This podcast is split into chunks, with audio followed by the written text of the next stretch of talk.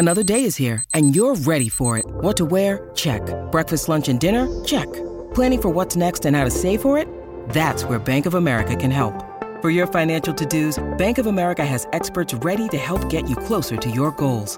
Get started at one of our local financial centers or 24-7 in our mobile banking app. Find a location near you at bankofamerica.com slash talk to us. What would you like the power to do?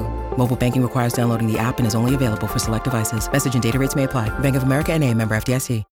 When you need mealtime inspiration, it's worth shopping Kroger, where you'll find over 30,000 mouthwatering choices that excite your inner foodie. And no matter what tasty choice you make, you'll enjoy our everyday low prices, plus extra ways to save, like digital coupons worth over $600 each week. You can also save up to $1 off per gallon at the pump with fuel points. More savings and more inspiring flavors make shopping Kroger worth it every time. Kroger, fresh for everyone. Fuel restrictions apply.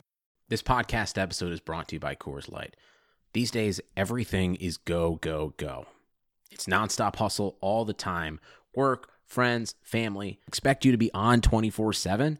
Well, sometimes you just need to reach for a Coors Light because it's made to chill.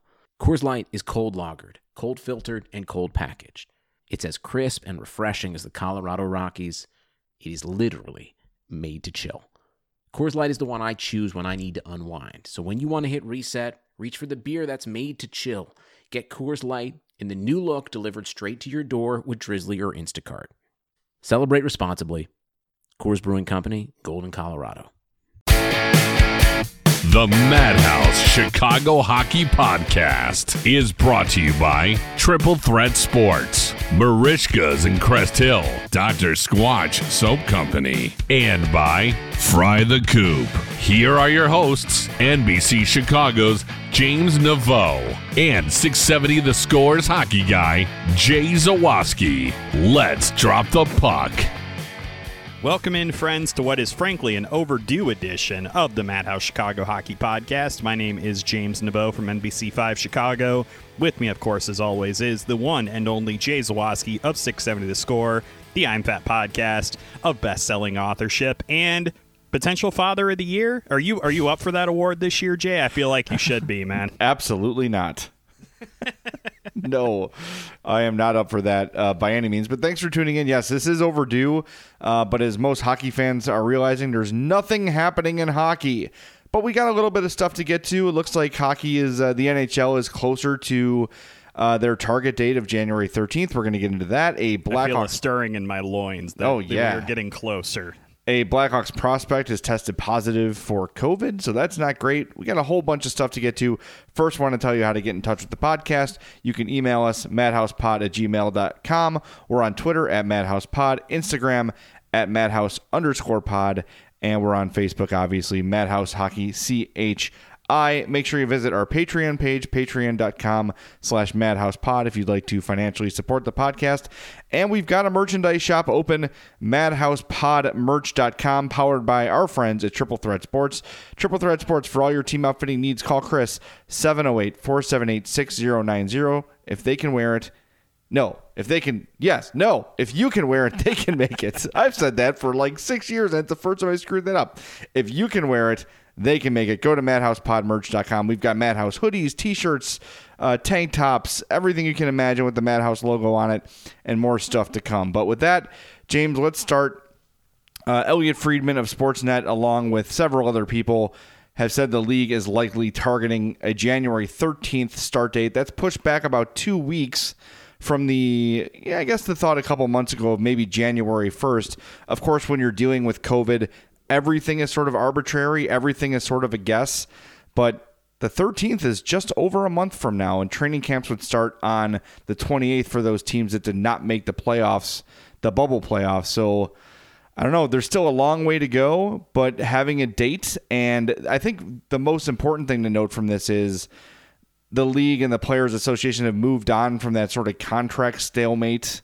They wanted the players to defer and all this stuff, and the players were like, no, you just signed a CBA in July. It's not our fault you didn't read it. Screw you. No.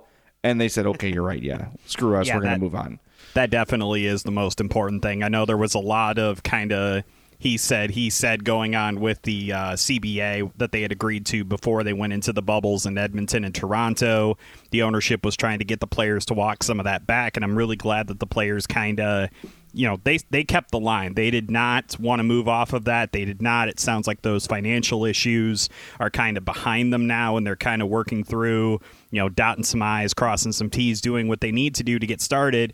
And just so our listeners are kind of aware, the way that this is kind of setting up right now is that the league would start back on January 13th. Does not sound like there would be any exhibition games whatsoever.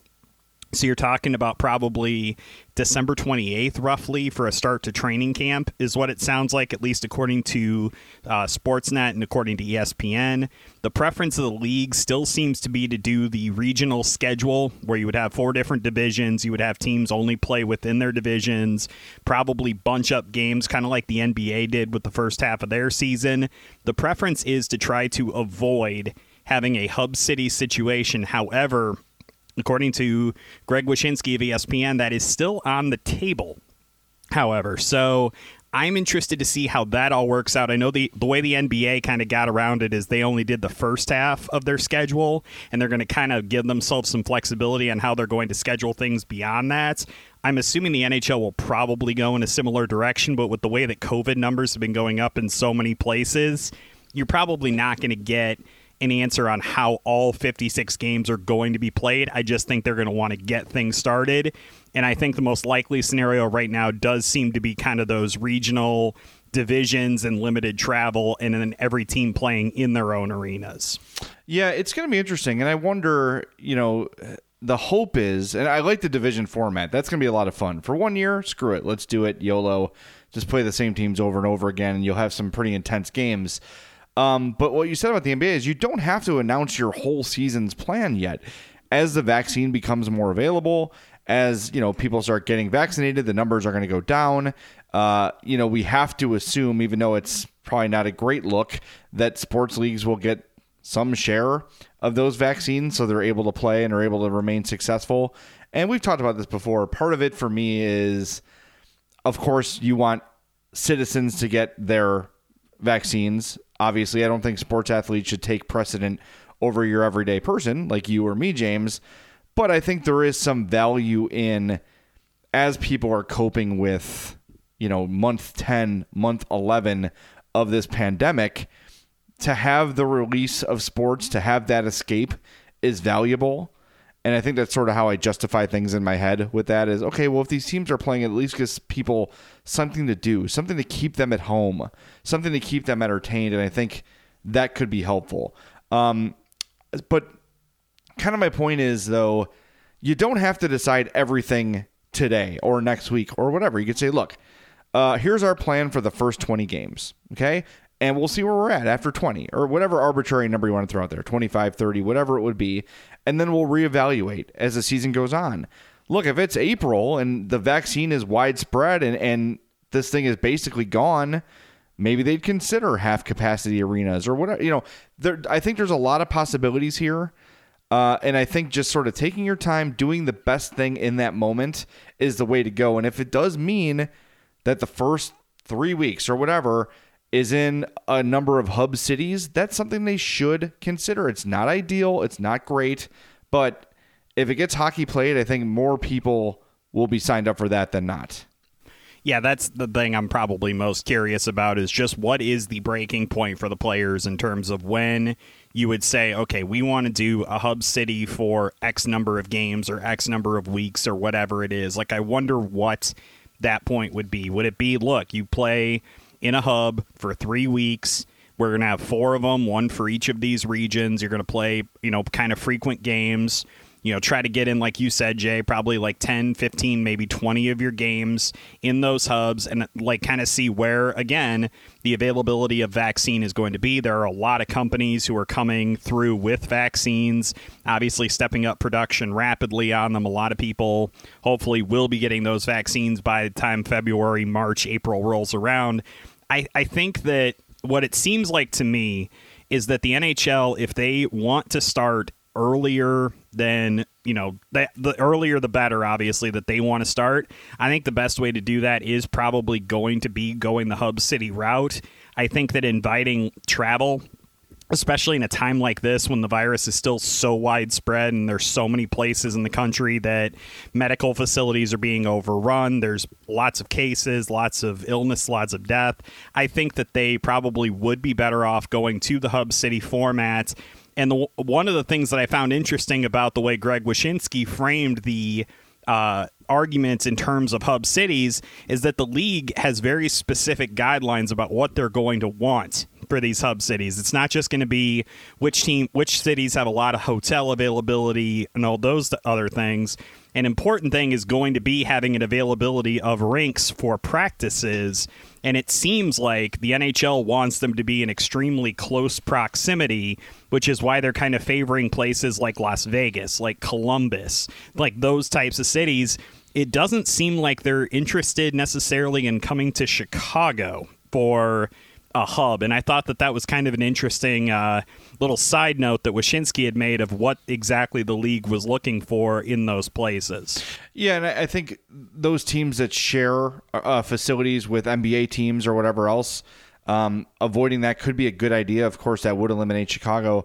What I would like to know, and I haven't seen this addressed anywhere, is if let's just say let's use Chicago for an example. They don't want to use the United Center. If there's no fans, why can't they use the Allstate Arena? Why can't they use, um, you know, why can't they use the practice facility on what is it on Jackson, the MB Arena or whatever it's called now? Yeah. Why can't they just put up a camera loft in there and use that? It's NHL size ice. It's got NHL benches, NHL locker rooms.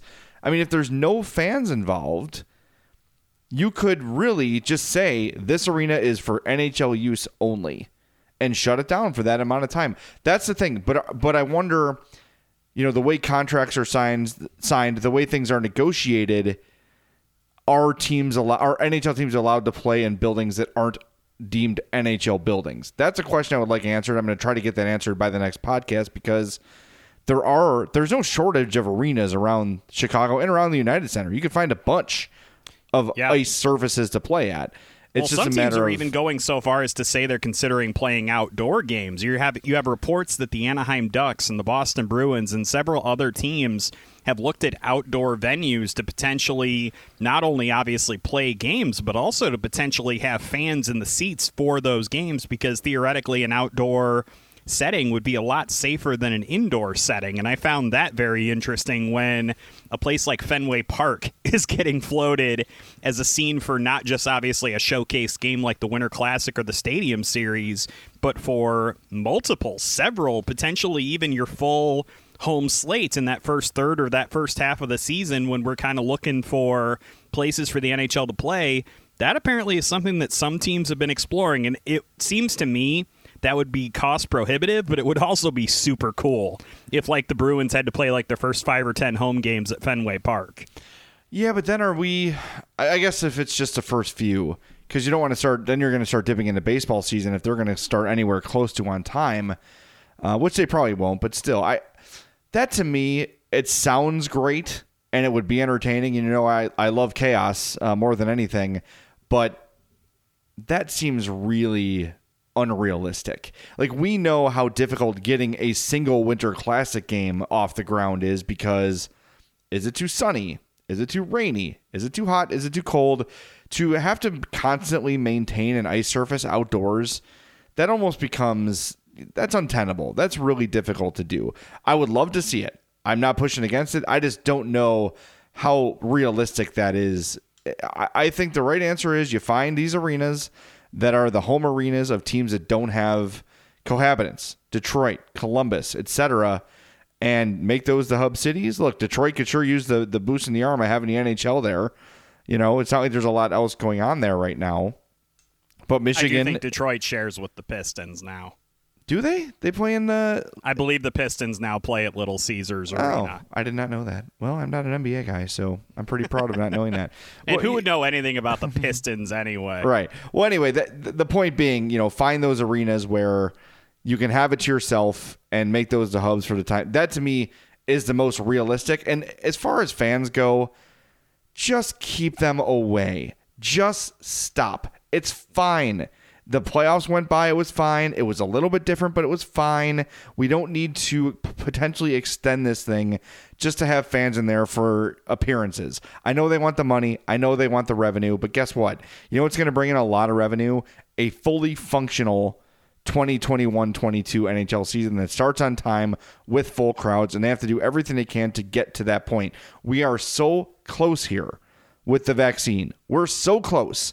Let's just be smart for the next few months, get through it. We've gotten this far. We can go a little bit more, a few more weeks. And as the vaccine starts to become distributed, things are going to get better. Let's just be patient. Everybody, not just the leagues, but just people listening, we can do this. I know it sucks. I know it's hard, but man, just do the smartest thing you can. I watch those college football games and it's ridiculous. I'm a huge Notre Dame fan and I could not enjoy that win over Clemson because I was like, oh my God, oh my God, what's going on? This undefeated Notre Dame team that just knocked off number one is surrounded by hundreds of students with their masks around their chins, grabbing them and screaming and yelling. It's like, oh dear Lord, this whole thing's going to get derailed. And it's just, just be safe, do the smart thing. You don't need fans. You you can survive without fans for a little while. I have been enjoying watching Illini basketball games and watching Brad Underwood take his mask off to yell at his players and then putting it back on. Oh, that's fun. I love that. the, the, like- the NFL, the college football coaches are the worst, but like Sean Payton is another one Yep. with the mask always down. Did I, I told the story on the I'm Fat podcast. I don't think I told it here. I was in Costco like two months ago, and a woman was checking out. She pulled her mask off to sneeze, and then put it back on. It's like what That sort of defeats the entire purpose. for everybody? Like, what are you doing? my my wife wanted to potentially buy a mask that had a hole in it so you could like use a straw and I was like, "Babe, you do realize that kind of defeats the entire purpose of a mask, right?" And she's like, "Yeah, but it looks cool." I'm like, "No, it, it looks like you're just, you know, ignoring reality, but whatever, you do you, babe." It looks I can say that because she rarely listens to the show. Oh, good. Okay, I won't tell her. I'm definitely not texting her right now. I mean, Yeah, I did not just recount the conversation as I had it, so I guess I wouldn't get in too much trouble. No, you would not. I, I, your wife is a is a good and, and patient woman, and, and I think she'd forgive you because she has no, for no, so everybody. Everybody knows how patient she has to be to put up with me. yeah for so many other violations. This would not be the worst one.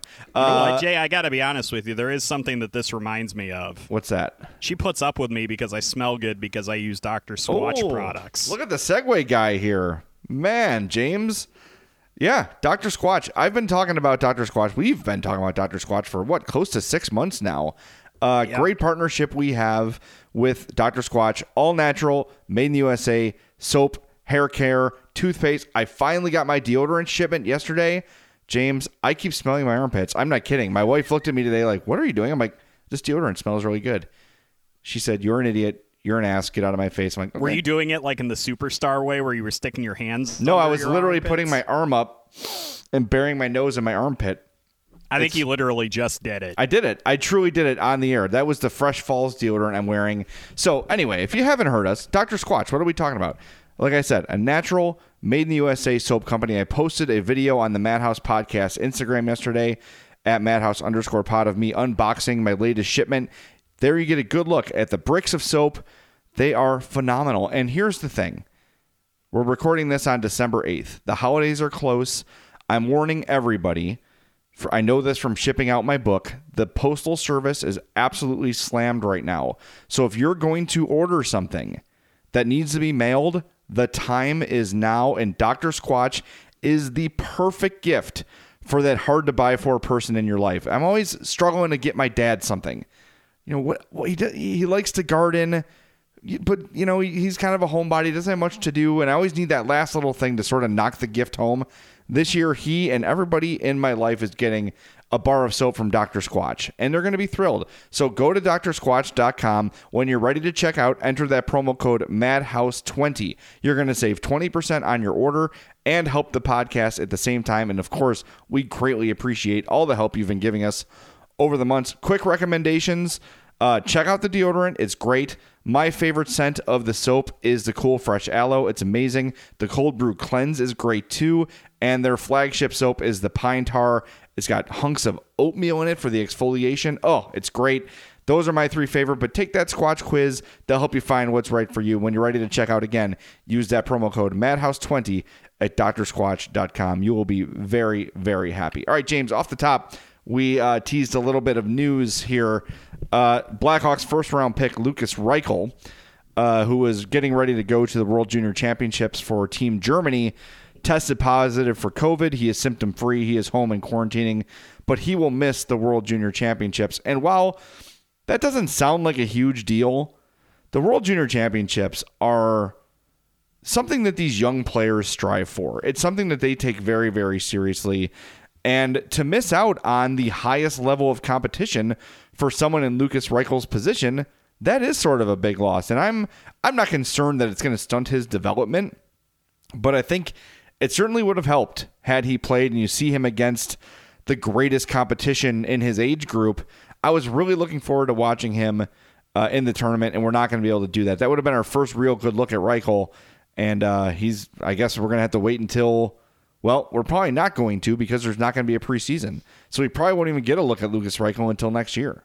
Yeah, I mean, you're probably going to have to, you know, watch him in the German Elite League or whatever. Like, that's probably going to be the only place that you'll get to watch him. I, I'm obviously bummed out about it, too. I was really interested to see how he did stack up against those players it just shows kind of some of the obstacles that these teams are having to deal with in getting prepared for this tournament this season. The Blackhawks were also affected with Team USA's roster because they had multiple players from Boston University. They had goaltender Drew Commesso. They had def- they had Alex Vlasic. We're both supposed to participate in the team's training camp in Buffalo for the junior championships, and both of them are now out of that because Boston University had an outbreak of COVID, and so those guys are sidelined for several weeks. So they're out of the mix for Team USA. So that's two more second round picks of the Blackhawks that aren't going to be in this thing. As things stand right now, they do have four players that are participating in the World Juniors right now. They've obviously got Kirby Dach, who's with Team Canada. They do still have Landon Slaggert. He's going to participate for the U.S. And then they have a pair of Czechs. I wrote down Czechia, by the way, on my notes here. So you know I'm on top of world geography and politics and stuff. You are. They have Mi- Michael Krutil and Michael Teply are both scheduled to participate for the Czechs. It doesn't feel So- like Michael Teply has been in the Blackhawks system for 45 years. it, it- that does not sound wrong. He almost is like I'm trying to think of a guy like Terry Broadhurst, right? Like a guy that you constantly hear his name and you're just like, dude, are you ever gonna show up? Like, what's going on here, man? He was drafted last year. I don't know why. I don't know why Teply feels like he's been around forever. I think it's because we've had like a million Michaels on the team, like Kempny and all of those guys. Like, That was like the year that Dale Tallon only drafted people that names ended in B. It was like Brower, Bickle, Blunden. Like, what are you doing? Quit drafting. Like, is that as far as you got in your research? Like, uh, let's see. he just got bored reading the scouting report. Aronson, Adamson. Uh, yeah, we'll go to B. These guys seem fine. Just take them. Yeah, I forgot Michael Roosevelt. Can't forget him. I Oh, mean, what was I thinking? Sky Point. Well, he's not dead, but you know, Sky I- Point to the memory of Michael Roosevelt. He's not Kim Johnsson. dead, confirmed. Not actually dead, but just don't ask. And if you ask, you end up dead. I, I honestly like what the hell happened to him? Didn't someone? I thought Scott Powers found him, and he was just like, "I don't want to talk about it." Didn't that happen like within the pandemic? I'm not imagining this. I mean, you might be. We all imagine things during this pandemic. Well, yeah, that's true. All right, I'm looking this up because I think, I really think that Scott Powers wrote about him, and It's he been was like, unfortunate. Like just on this last bit about the World Juniors, it is really unfortunate how many leagues around the world are getting routinely stopped by COVID. Philipp Kurashev hasn't played in almost two weeks because I think the Swiss league shut down too, and I think that's where he was at. And then obviously you've had some stoppages with the USHL. I know the Chicago Steel have had to deal with that a few times, and then obviously the college season is kind of going in fits and starts too. So this COVID world for hockey below the NHL level has been pretty chaotic so far, and we're kind of seeing that now with the World Juniors. Okay, I found the story. I was right. This was written in April. In April, and it's talking to everybody, like talking to Stan Bowman, talking to Joel Quenneville, like where the hell is Kim Johnsson? Uh, Michael Russo from the Athletic talked to his agent in 2010, and his agent was like, "Oh, he still has concussion symptoms." There's just nothing. There's just nothing about it. He can't be found. Here's what here's what Scott Power said. I attempted to reach Johnsson as well. The search began with three phone numbers once associated with him, provided by different people. None of the messages were returned. An old email from him came back as no longer existing. Curran, his agent, said he hadn't spoken to Johnsson in years. Powers said, I then found his LinkedIn page. oh my god. That that would be the last place I would look. He's just uh yeah, it, it's it's crazy. He's he. Oh wait, wait. Here we go. He did find him. I tracked down another potential email account for Johnsson and sent a message. Eight minutes later, a reply arrived. It read, "Hi Scott, I'm not interested. All the best, Kim Johnsson." I wrote back and asked whether I could ask if he was now fully, completely healthy from his concussions and whether he had found fam- fulfillment in his career after hockey. I obviously wanted to ask a thousand other questions, but I thought these would most likely get an answer. He wrote back the next day. That would be a yes on both questions. Winky face. Aw, I like the ending to that story. A it few means days we can later- make fun of him for disappearing. Yes. A few days later, he got a message that Johnsson asked me kindly but firmly to tell you that he and his family have no wish to be back as a public person. They hope you respect his wish to remain a private person outside the media world. Thank you for understanding. Leave me alone. I'm Kim Johnsson. Was he like a super popular player in like his homeland? What? I don't he was good. Like when they got him, he was. It was a good move. Like he was a he was a sought after. He wasn't like a, it would be like trading for like Connor Murphy or Calvin DeHaan, like someone of that level. It was someone that was definitely going to help them. Mm. And he then he got hurt and just disappeared. And there were all these rumors of like wife stuff and oh my god, you know how things get in the hockey world. Like For oh, sure. we don't know what what happened to a guy. He must have done such and such with such and such's wife. That's just how all stories end up.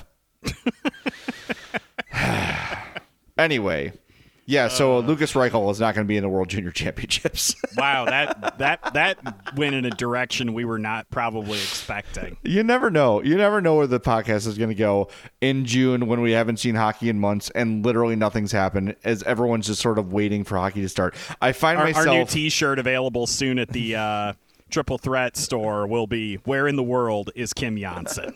I was thinking the meme of the uh, guy poking something with a stick that says "Do something." Can we sell a shirt that has that and it's just like the NHL logo? We could we'd probably get in trouble for using the shield, but hey, why not? Yeah, we'll just knock it off just ever so slightly. You know, like change the font or something. oh Hmm. plan. man, yeah. I just find myself looking at Blackhawks social media, like, oh, there's Adam Boqvist posted.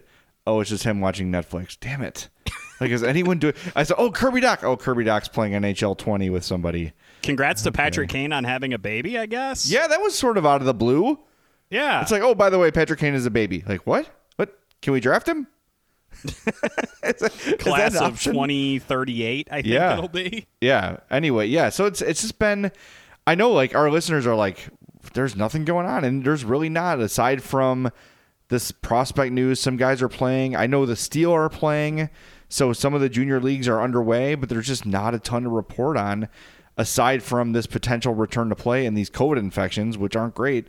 But I'm, you know, I'm looking forward to uh, a potential return, obviously, and I I feel maybe a little more confident about this than I would have had the return to play.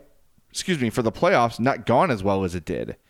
You know, I think the NHL, even though the players weren't totally in love with how it went, it sort of went off without a hitch. And you and I were both sort of equally impressed with, wow, the NHL of all leagues was able to pull this off with no positive tests, and they got the Stanley Cup completed and won.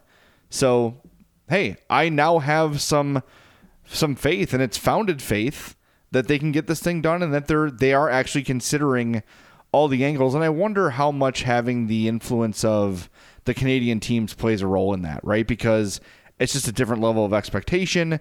It's a dif- different level of tolerance to numbers and all those sort of things. So I think that that could be helping them in making a more informed and probably safer decisions all around the board.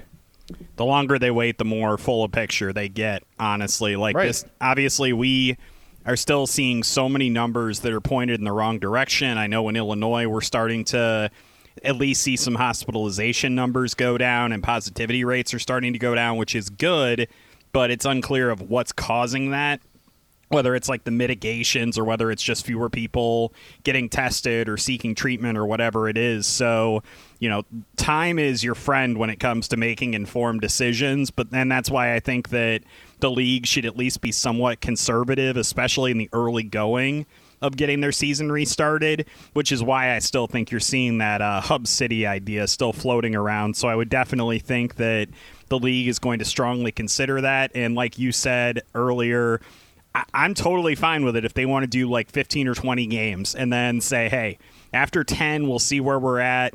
It's not that hard to like set the schedule. It's not like teams are prepping for three weeks to face the Vancouver Canucks. Like you can set the schedule and say, hey, two weeks from today, we start this new set of the schedule. You're playing Vancouver, and that's fine in hockey. It's not like football where you have to start to kind of get those things together earlier. I think the league should take full advantage of that and do whatever it takes to get this started as safely and probably as conservatively as they can.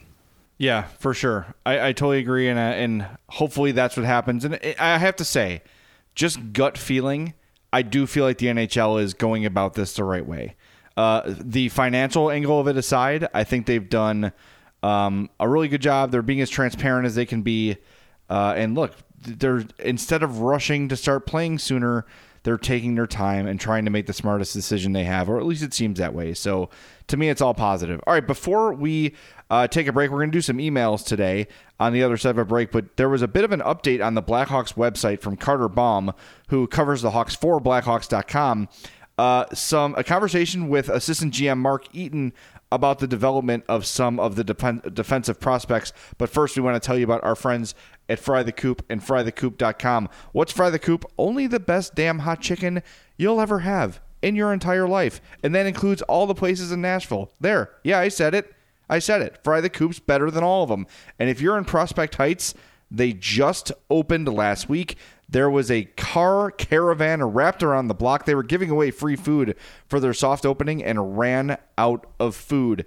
That's how good Fry the Coop is. Come get your happiness at Fry the Coop. Go to frythecoop.com. Check out all, all their locations Oaklawn, Elmhurst, Westtown, and like I just said, Prospect Heights. And Tinley Park will have a location, if not by the end of this year, by early next year. It's right there on uh, Harlem where the fajitas used to be. So that's coming very, very soon if you're in the Orland Par- or the Tinley Park area. I can't wait because that will be the closest one to me. Frythecoop.com. Yeah. Pick up windows. The the Tinley Park one's gonna have a drive through. You're gonna love it. Frythecoop.com. Place your order. You drive up there, pick up windows. Totally safe. Uh, it's delicious. You'll love it. Fry the Coop. All right, James Carter Baum talked about uh, Ian Mitchell. He talked about Wyatt Kalynuk, uh, Alec Regula, who's a guy who I sort of have an eye on. That's a pretty decent prospect that we seem to sort of forget about. I think that's another guy who um, this year could get a look if things break the right way. Well, I mean, assistant GM uh, Mark Eaton, who got interviewed for Carter's piece, it is really good, by the way. If you want to check out the uh, Blackhawks.com website, they do have an excellent article about all three of these guys. And he was effusive in his praise, especially of Regula, who he said could be a potential shutdown guy in the NHL. How many guys do they have like that in their entire system right now?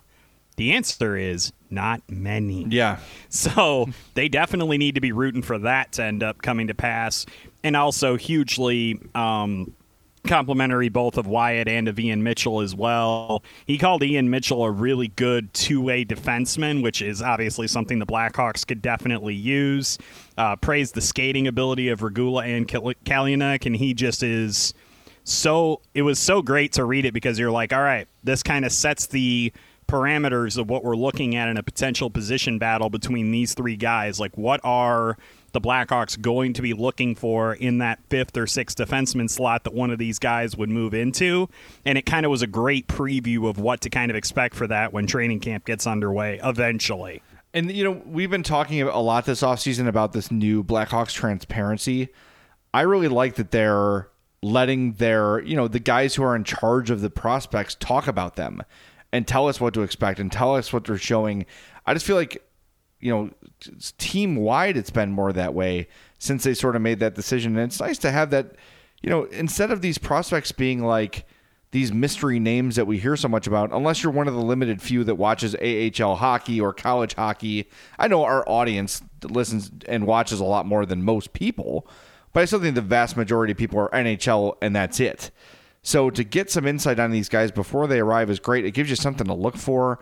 I, for one, am really excited about Ian Mitchell, and the closer this, the closer the season gets, the more excited I get about watching him play.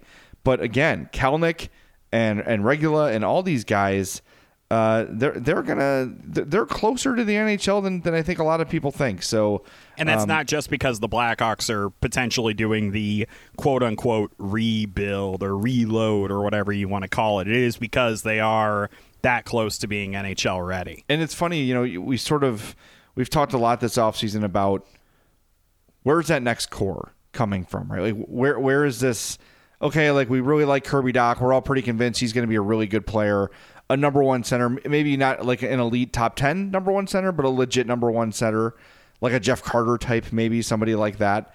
Um, but you know, like we're still kind of eh, like what's Boqvist going to be? It's unclear what a lot of these prospects are going to be, and it's different for us because with Kane and with Toews, we knew right away. Like they came out and they were immediate stars and the rest of the core was already established and it was just you know hit the gas hit, hit the ground running this is a little bit different and this is a little more of a typical rebuild or sort of i guess you would say transition into the next era but if these young players pan out if Dach and Boqvist are what they think they are right and then DeBrincat remains closer to what we saw the first two years of his career and if Strome continues to be who he is and all I know it's a lot of ifs, but we've got a lot of positive evidence for all these names so far, right? So now it's a matter of getting two or three of these defensive prospects to hit. I think Mitchell will hit. That seems pretty much like a certainty. But these Kalynuk, these Regula types, if they can hit two, now you're really talking. Now you've got a a decent looking core going forward for the next five to seven years. And that's to me that's what I'm looking forward to most this season. I saw some preseason projections about where the Hawks are going to be, and it's not good.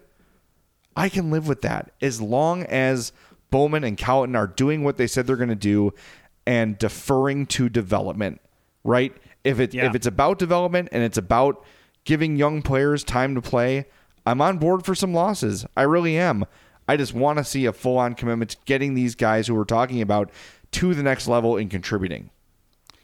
I will say that obviously part of the reason the Blackhawks are kind of projected to go down, at least in terms of points, is just because of the fact that they're looking to potentially be in a division with the Penguins and the Lightning and the Blues. And it's like, yeah, that's kind of rough.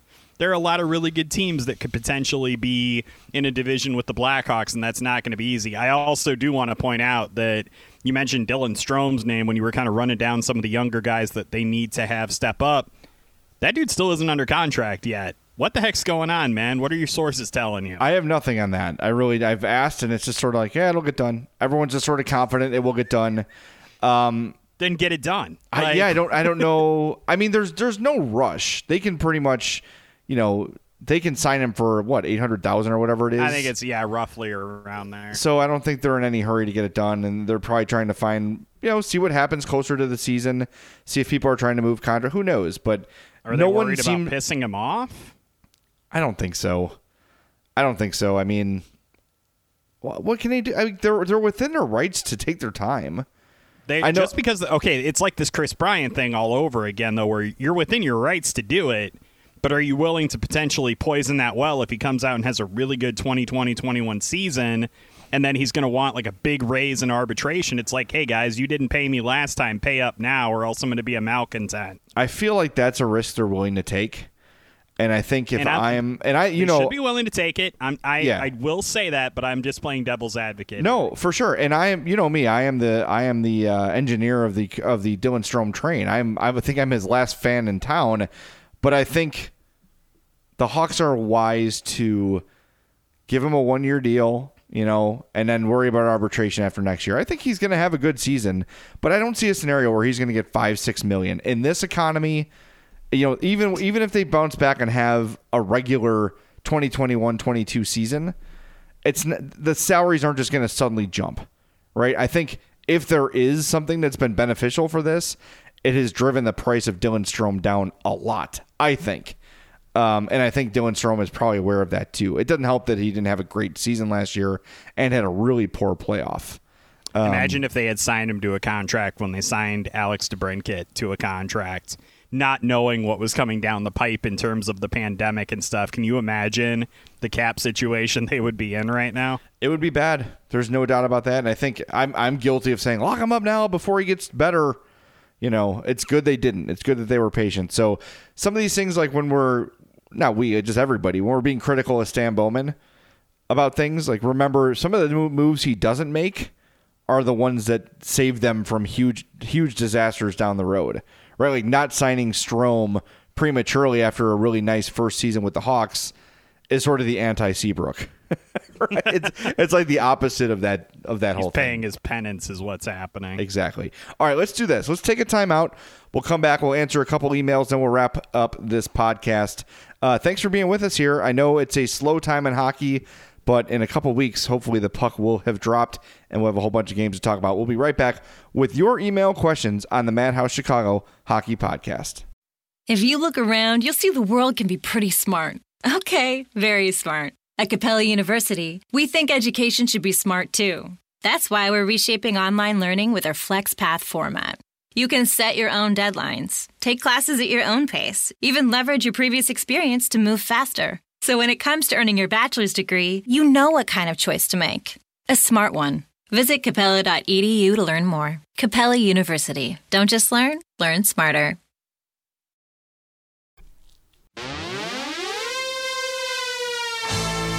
Email the guys at madhousepod at gmail.com or follow them on Twitter at madhousepod. The email segment of the Madhouse Chicago Hockey Podcast is brought to you today by our friends at Marishka's in Crest Hill, 604 Theodore Street. They are family owned and operated since 1933. Look, we've talked about all these small businesses that support our podcast. You can help us out by supporting them. They need your help during a pandemic more than ever. Marishka's They've been around since 1933. They're well established, and even they're feeling the pinch a little bit. So if you're out in the Crest Hill area, do yourself a favor, first of all.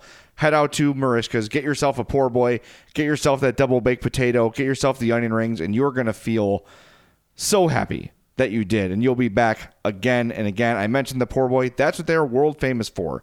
It is the Cadillac of poor boys. It's absolutely delicious, but really, Everything on the menu at Marishka's is terrific. You can tell that the place has been family owned by the same family, by the same people for what, almost 100 years now.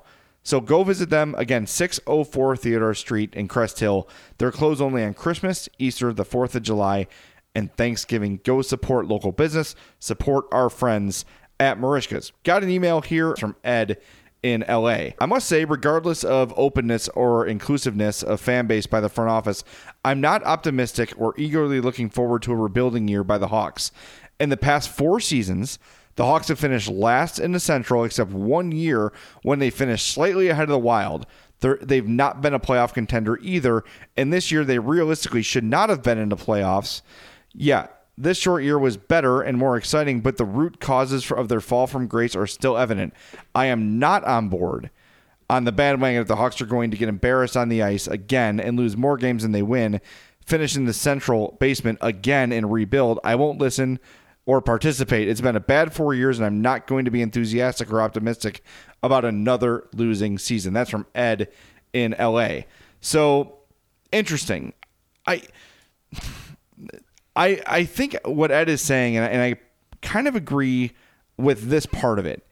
If it's going to be more of the same of what it's been the last four years, then no, I don't want that. But if they are truly looking at development, if they're truly looking at giving young guys a chance over old guys, then sign me up. They can't do anything about the core. They can't move those deals. It's impossible, especially with the pandemic. It, it's nearly impossible to make that happen. So if they're actually going to let young players play and have some veterans sit, I'm on board. But if it's going to be more of the same, no. It's and it's it, it's also not going to work. That's the other thing. That I was going to actually bring that up. I was going to say if they continue trying to do what they've been doing, it will not work as it hasn't worked the last 3 or 4 seasons. Like that that's blatantly obvious. So I, I think that the way I'm looking at this season is that I'm not expecting them to really threaten for a playoff spot, especially with some of the teams that are potentially going to be in their division that are going to end up having to, you know, play them a lot. I'm not optimistic about that.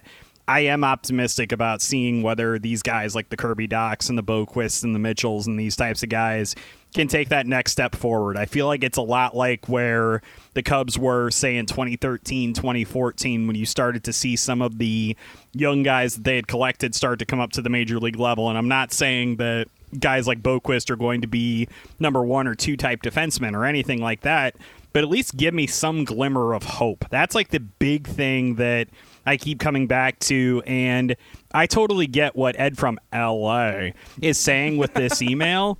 I just really, I really hope that the Hawks do give us something to kind of hope for during the season. And I am going to kind of withhold my judgment until we start to see not only that, but also just the way that they approach this whole thing from Jeremy Colliton on down. The other thing I want to reiterate too is one of the things that uh, Bowman especially went out of his way to say is that a guy being in Rockford does not mean they're not developing him, right? So while we might get angry and say, "Why the hell are they sending Boqvist down?"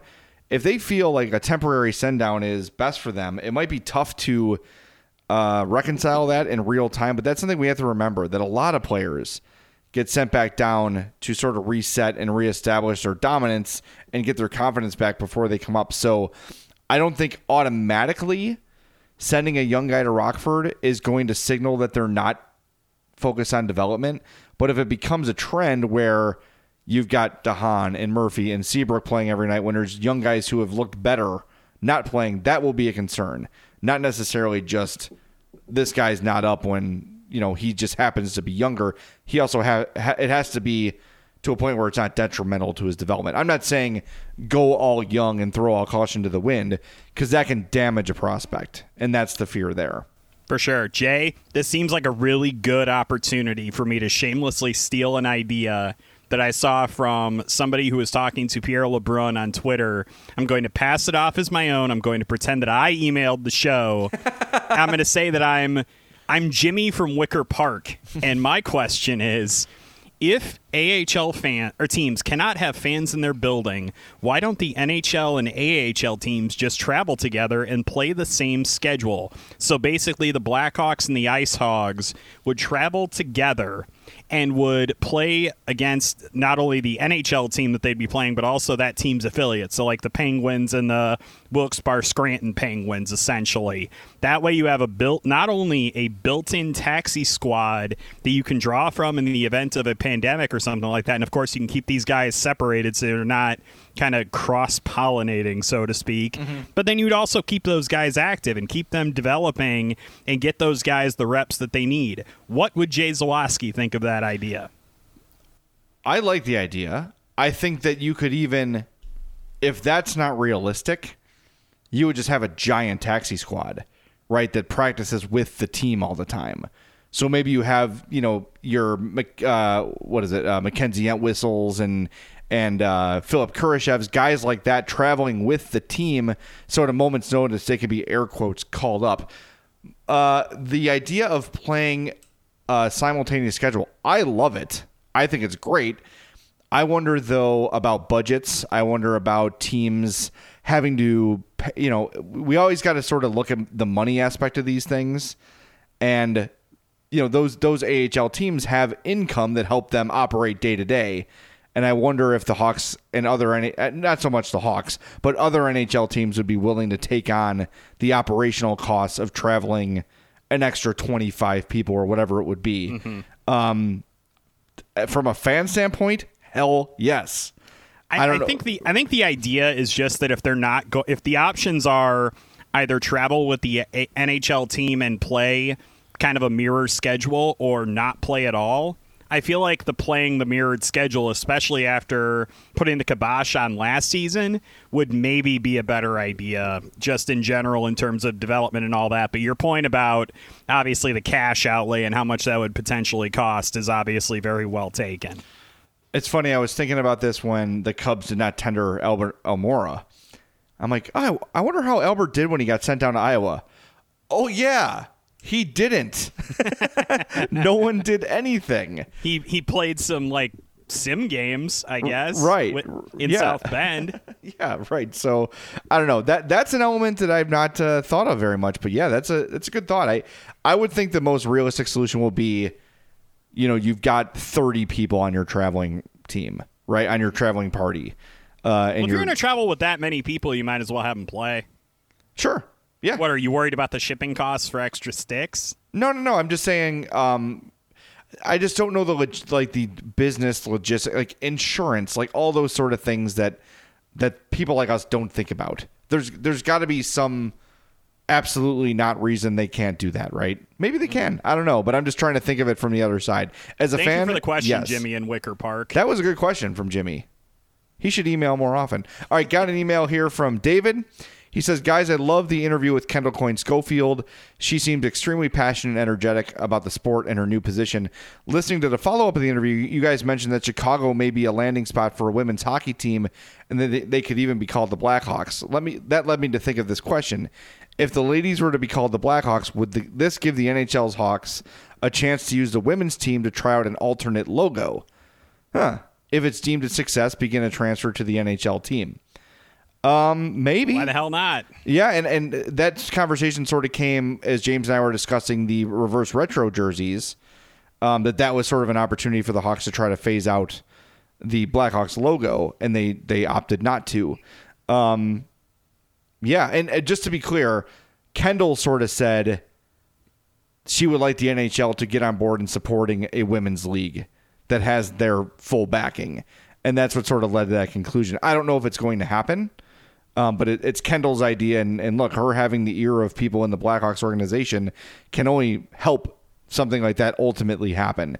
And I think James, we sort of speculated that if if that were to happen, it'd probably be the original six. It wouldn't be every team, um, or you know, like five to ten select teams to make it happen. Um, but yeah, I mean, I'm open for anything. I think I'm trying to think of like the meatball response to these things. And if you give the women a a bird logo or whatever it would be, h- what percentage of people are like they're wearing the uniform that the ladies wear? I'm not wearing that. I you know I don't think we should cater to those people anymore at all. Um, but I know that marketing people think that way too. Um, but I'm down for it. I'm you know I think that we've discussed the logo ad nauseum. We don't need to keep doing it. But like it or not, within the next five to seven years, I think that logo will be changed. So, however they want to roll it out and try it out, go for it.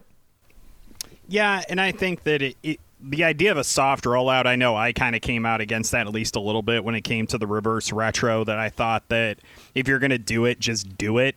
Like kind of slow pedaling it seems like kind of a you know not not necessarily a half-ass way to do it, but just like I would rather them be as upfront about it as possible and just say this is the new logo. Deal with it. Don't approach it the way the Cleveland Indians have kind of been approaching it. Yeah. I guess is what I would say.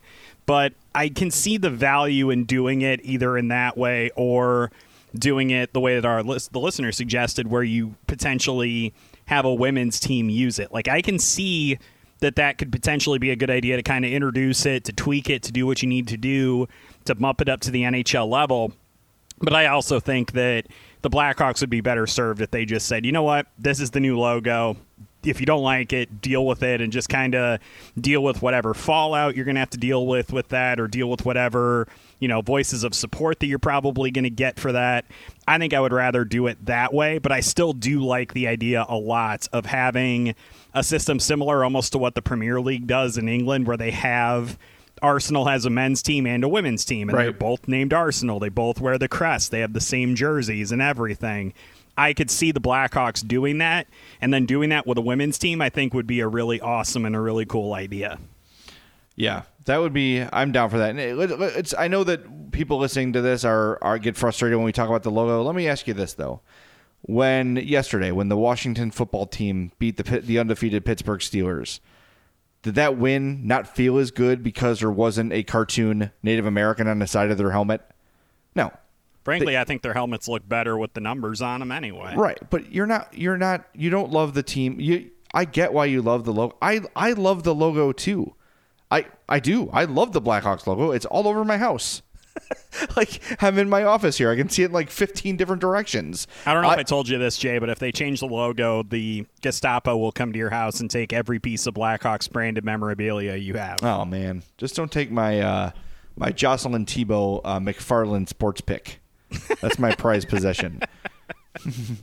All right, one more email before we wrap things up. This is from Chad in Cape Cod. Ooh, fancy Cape Cod. Ooh. Home of those really delicious chips. He said Jay broke the news about this time last year with the story that the Blackhawks brass had arranged a meeting with Colliton to tell him he needed to change up his system and return to the style of play he employed the year before or hit the road. My question God, is a year since that uh, it's been more than a year because that was November. It was early November. Good lord. My question is one, was John McDonough a key participant in that meeting? And two, if so, does his departure or other changes in hockey ops mean we'll see a return to the forwards playing closer to the crease, slower breakouts, and more dump and chase in 21? Love the show and hope your both your holidays are off to a great start. Thank you, Chad. Appreciate that. Uh, as far as I understand it, yes, John McDonough was involved in that meeting. Uh, as for the other thing, I think you're going to see uh, closer to what we like than what we don't. I don't think you're going to see the Hawks return to the boring uh, let's not get scored on prevent hockey they were playing early last season because here's the thing. All it did was get them scored on over and over again. It did not work. Even if they were like it's one thing if they were minnesota uh, wilding and new jersey deviling everybody to a 2-1 win. It's boring but you're getting results. But what led to that meeting if you recall was the ass whooping at the hands of the Sharks. I think the Sharks beat them five to one, and the Sharks were awful, like the worst team in the league at that point. And they skated circles around the Hawks because I don't know, the guys didn't like the system or the system didn't work. Whatever the reason was, the Hawks were getting pummeled and not preventing goals. And it just didn't work. So if they go back to that, I'll be totally shocked. And based on everything we've heard this offseason, it doesn't sound like that's the plan from an X's and O's standpoint. Listen to Colliton with uh, Powers and Lazarus. He was on with them, and it was really good, really insightful. He was also really insightful with us, Jay. Colliton? We didn't talk to Colliton. Oh, sorry, you're right. We talked to Bowman. God, this this year has been stupid, and I think it's honestly made me kind of dumb. Speaking of T-shirt ideas, Madhouse Podcast. This year's been stupid. I think we would sell a lot of those T-shirts to non-podcast listeners, and I would be totally fine with that. Yeah, this year's been stupid. The end. oh man, I, I, will say that like I, I, I don't think they need to go back to the system that they were using that precipitated that whole meeting. Like I think that we would be a lot better off if you know they didn't do that. yes. Um, I, I think that honestly, I'm hoping that McDonough didn't have that big of an impact on the way that the hockey team on the ice operated. Like, I get being in on the meeting or whatever, but what what exactly is his role in that? Like, is it not good marketing to have the team dumping and chasing? Like, I'm not sure why he should have a loud voice in that. But I can also see then why you would want, you know, guys like Colliton and Bowman to have the you know the final say, I guess, and not to have that kind of almost meddling from McDonough. But I, I think that I don't think the Blackhawks are going to go back to that. I don't think that their roster fits that, and I don't think it will fit that with the young guys that they're bringing in. I think they are a lot better team when they're able to operate quickly in transition and they're able to get the puck up the ice really quickly and they're able to drive into the zone with possession that needs to be the way that they approach things because dump and chase with a team that doesn't really have the forward speed to do it is real, real ugly. And I don't think the Blackhawks need to go back to that. Let's just say this I'd rather have the Hawks lose seven to five than five to one. Thank you. Yes, agreed. it gives you a better ch- it gives you a better chance to be in games. Yes. That's what it boils down to. use the firepower you have up front, and it's going to be YOLO time in the back because even if your defense, you've got goalies that have played a combined like four seconds of NHL time. I, so I love the. Oh my god! I keep forgetting about this. The Blackhawks are home. oh their goaltending, dude. yeah, it's going to be like eight five games all the time. It's gonna feel like the '80s. It's gonna feel like we're snorting cocaine and riding a dirt bike over a ring of fire through a roller coaster or something. I don't even know. Yes, it's going to feel like we're sniffing cocaine. Wink, wink. Wow, we're you know what? This is why we don't uh, live stream video stream our podcast. Oh, yeah, we better wrap this up. Ah, my teeth are itchy. All right. Thanks, everybody, for tuning in to this episode of the Madhouse Chicago Hockey Podcast. We know it's been a slow offseason, but we're close. We're so close. We'll be back soon. As soon as news warrants, uh, probably at some point next week. I don't know why my voice got so high there. Must be the cocaine. But we do. something. But we do appreciate everybody tuning in. We appreciate your support uh, throughout this whole thing. Uh, best way to support us is to support our sponsors Triple Threat Sports, Marishka's Fry the Coop, and of course, Dr. Squatch. Go to drsquatch.com, use that promo code MADHOUSE20 to save on your order. It is a perfect gift for the holidays. For my partner, James Naveau, my name is Jay Zawaski. This has been the Madhouse Chicago Hockey Podcast. The Madhouse Chicago Hockey Podcast was brought to you by Triple Threat Sports, Marishka's in Crest Hill, Dr. Squatch, and by Fry the Coop.